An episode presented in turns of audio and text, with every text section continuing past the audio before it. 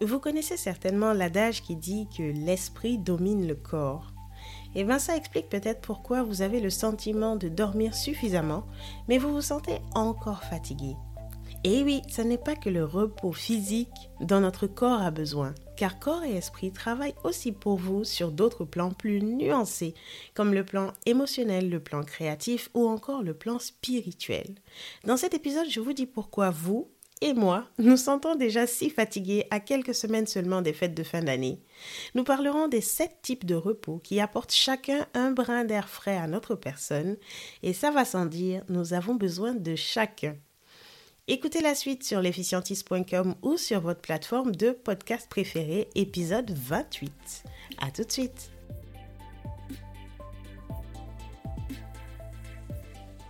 Les fêtes de fin d'année ne sont pas si loin.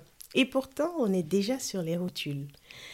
En cause, il s'est passé le mois le plus long de l'année, pour moi en tout cas. Mais ce n'est pas la seule raison.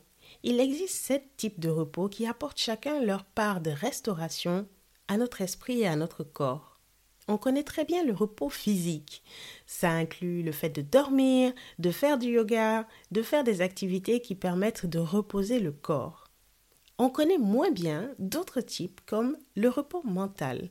Vous savez, quand vous avez toutes ces idées qui se bousculent dans votre tête et vous avez du mal à les retenir et vous êtes stressé parce que justement vous avez du mal à les retenir et que vous oubliez des choses, eh bien ce n'est pas une fatalité et vous n'avez pas besoin de devenir un expert en mémorisation.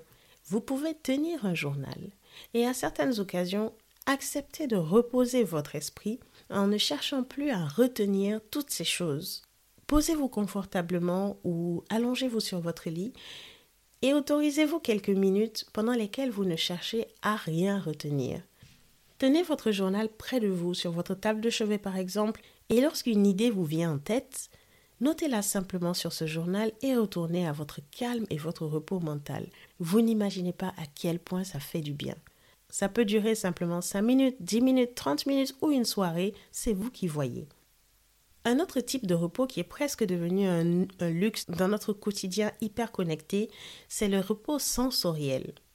Il vous arrive d'avoir un peu mal à la tête, ou bien des tensions au niveau des yeux, ou bien, ou bien, ou bien.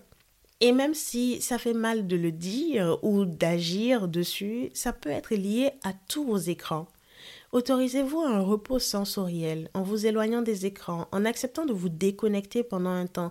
Ça peut être juste une journée ou le temps d'un week-end ou tout simplement à partir d'une certaine heure dans la journée, coupez vos écrans. Éloignez-vous de l'écran de votre smartphone, de votre ordinateur et autorisez votre cerveau à se restaurer loin de ce trop plein sensoriel. Un quatrième type de repos, c'est le repos créatif. On aimerait tous avoir l'occasion de travailler au fond d'un jardin entouré de fleurs, de bonnes odeurs, d'oiseaux qui volent et qui chantent. À défaut, si vous ne pouvez pas vous permettre ce repos créatif, assurez-vous d'avoir votre environnement de travail entouré d'images ou de références à des endroits, des lieux paisibles qui vous inspirent.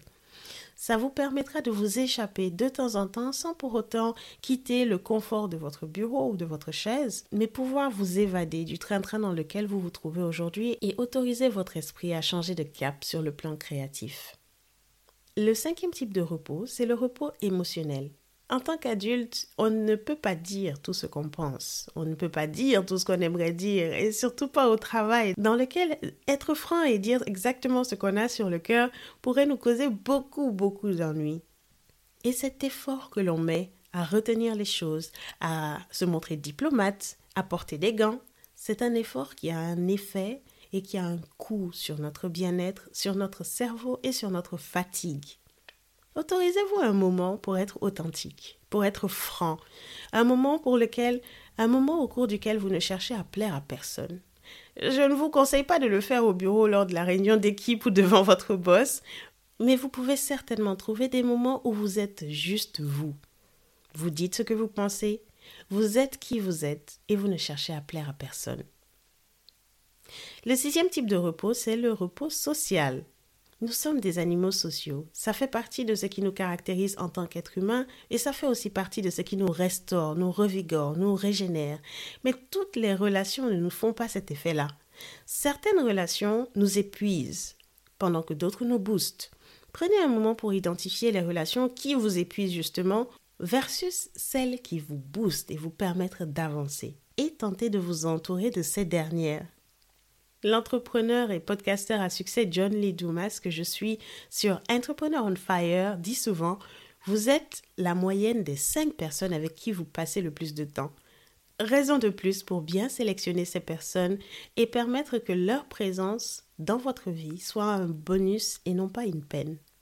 Le septième et dernier type de repos, c'est le repos spirituel. Il peut se traduire par de la prière, de la méditation ou tout simplement passer du temps avec votre communauté toutes ces choses qui vous permettent de vous sentir aimé et accepté. On en a besoin, mais il est facile de se retrouver en isolation en cette période particulière avec le télétravail ou les consignes de distanciation physique. Alors soyez conscient que ça fait partie intégrante de ce dont votre corps et votre esprit a besoin et autorisez-vous ce temps pour méditer, pour prier selon vos convictions ou pour vous retrouver en communauté dans les respects des gestes barrières et des consignes de sécurité. C'était les sept types de repos dont nous avons besoin. Si vous avez l'impression que vous dormez assez, que vous ne comprenez pas pourquoi vous vous sentez quand même si fatigué, je vous invite à revisiter votre situation par rapport à ces sept différents plans. Peut-être que vous devez combiner à votre repos physique, qui est celui de dormir, d'autres actions ou d'autres repos qui permettront de vous faire vous régénérer. C'est tout pour cet épisode. J'espère qu'il vous sera utile et surtout qu'il vous permettra de bien vous régénérer pour repartir en force sur cette nouvelle année. Le show continue sur les réseaux sociaux de l'efficientiste. Je vous l'avais promis lors de notre live Plan With Me 2022.